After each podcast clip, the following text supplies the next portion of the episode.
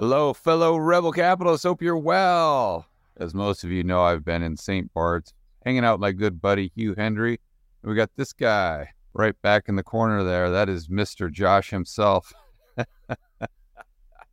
We're both down here hanging out with you. We're at my Airbnb at this, I guess you'd call this a villa in St. Bart's. You can actually kind of see the Caribbean right there, right above my hat. No, the other side, Josh. There you go. There you go.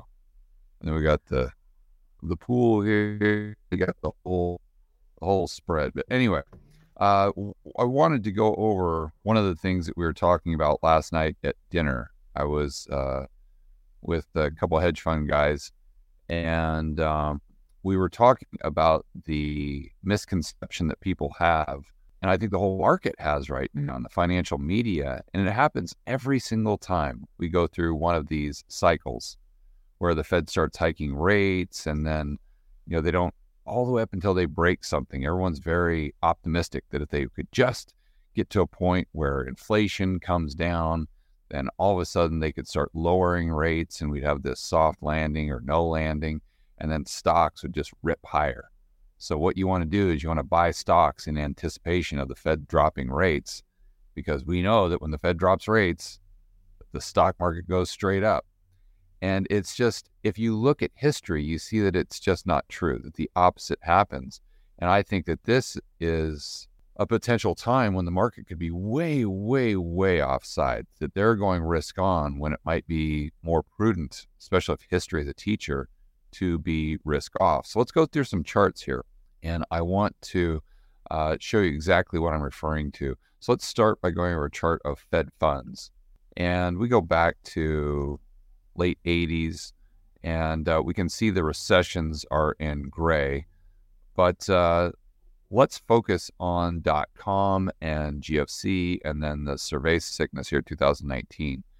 So then this is another thing that we talked about last night at dinner, that pretty much every single time that we go through one of these cycles, you see these tabletops, right? Where the Fed pauses and then the next move down is, or the next move is down, and usually down big time, substantially.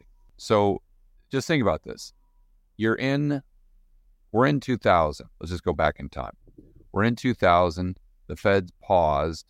And if you would have read the Wall Street Journal, I can almost assure you, you would have heard the exact same thing. Now, I did read the Wall Street Journals, or I have read the Wall Street Journals from back in 2007, and they were saying, they were saying no landing, soft landing. They're saying how the labor market is resilient, the economy is resilient, the exact same things that you're hearing today. And if the Fed could just start dropping rates, then all our problems would be solved. The market would rip higher, and we wouldn't have to worry about these stupid mortgage-backed securities, going back to 2007 or something. We wouldn't have to worry about this housing market. So what we need to do is we need to backtest this theory that when the Fed drops rates, that's when stocks rip higher. So we want to front run that right now. This is the current narrative. We want to front run that right now because I'm sure you guys saw the recent jobs numbers. Josh, what was that? The ADP number that came out the other day? Sure. I don't payroll fisting up, and I'm not sure. Okay, so he doesn't know if that was the ADP number, if you guys can't hear him. But he's been helping Snyder out with his channel, and Snyder's been talking about this as well. And I'm sure you guys saw that the job numbers came out. I forget which jobs numbers they were, but they were expecting, like, I don't know what it was, 190 or something. We got 150. And what was big news was all of these revisions that they did to the prior months. As you guys can guess, they revised them down substantially, and the unemployment rate went up to 3.9%. Actually, there's another thing that we've been talking about here in St. Bart's with Hugh and some of the other hedge fund managers that I know here, is this indicator. And I don't know, Josh, do you remember the guy's name? It was some person at the Fed, actually, that came up with this indicator that showed every single time the unemployment rate went up by 0.5%, that would be a huge sign that we were going into a recession if we weren't already in one. I think that's in combination with the yield curve. So we bottomed out with the unemployment rate at 3.4%. Let's say that was a year ago or so. And we just now, with this last jobs number that came out, I think even with the establishment survey, using the establishment survey, I'm not sure for the unemployment rate they use the household or the establishment, but regardless, the official unemployment rate went from 3.4, where it was maybe a year ago, to now it just notched up to 3.9%. So this is another big red flag.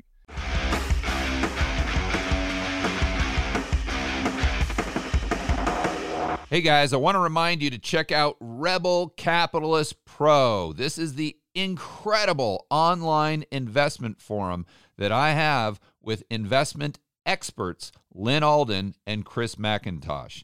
It includes professionals such as Patrick Serezna from Macro Voices. He specializes in options. Jason Hartman, real estate, and Brent Johnson with macroeconomics. If you want to build wealth and thrive in this world of out-of-control central banks and big governments, Rebel Capitalist Pro is the resource you need. So check it out today at georgegammon.com/pro. That's georgegammon.com/pro.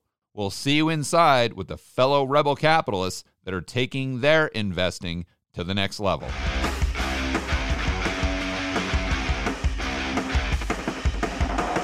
Let's, for a moment, let's just shelf that and the news that came out the other day. So now everyone is talking about higher for longer. Everyone's talking about the bear steepener that we were getting with the long end of the curve going up as far as yields. And then the narrative kind of shift to, oh, holy cow, now maybe the Fed's going to drop. So now that we have a more dovish narrative, stocks go up, trying to front run this Fed rate decreasing cycle or the Fed dropping rates. Right? I guess that's kind of the narrative that we want to push back against, and we want to maybe back test right now looking at this Fed funds chart. So let's just look at this. They started dropping rates in December of, let's call it December of 2000. It's either December 2000 or January of 2001. All right, so if the current narrative is true, then we would expect to see stocks go much, much higher starting in January, roughly, of 2001, right? Because that's when the Fed started dropping rates. And we know that when the Fed drops rates, stocks rip higher. So if the narrative right now in 2023 is starting to become more dovish, well, then everyone should buy stocks. And that's why the S&P has gone up over the last couple of days, if it has. I know it's gone up. I don't know if it's gone up in consecutive days. Okay, so let's go over to the S&P 500 here. And let's go to, this blue line, nominal S&P 500. January 2001, we were at 1366. So if you would have purchased, and that's right when the Fed started dropping rates, remember, so if you would have bought into that bullish narrative, which is the same narrative we have right now, you would have rode the S&P 500 from 1366 straight down to 815. I mean, you would have taken, what is that, Josh, a 40% haircut within, call it a year, year and a half. And of course, most people don't have the staying power. So they would have sold, on the way down. And even if they would have held, going all the way out to, let's see, we started at roughly, let's just say 1,300. So to get back up to 1,300, that would have been October 2006, which would not have been a great time to own stocks. So you would have gotten here and you most likely would have sold in October 2006, because you got back up to that point where you entered the market initially and you had that PTSD. So you'd be like, if I could just get back up to 1300 on the S&P, I'd sell immediately. So finally, let's call it 6 years later that you get there, or you're like, nope. I'm going to be smart about it this time. Instead of selling, I'm just going to hold for the long term. Because I've been listening to Dave Ramsey, I've been listening to Warren Buffett, and I know it's not about timing the market, it's about time in the market. So let's say you would have had that attitude in October of 2006. Then you would have got punched in the face once again, just about a year later, when the S&P 500 goes from 1481 straight down to 735. But the main point here is you can see that once the Fed started dropping rates during the dot-com, the market did not rip higher. It ripped lower. In other words, it crashed. So now let's go to Fed funds prior to GFC.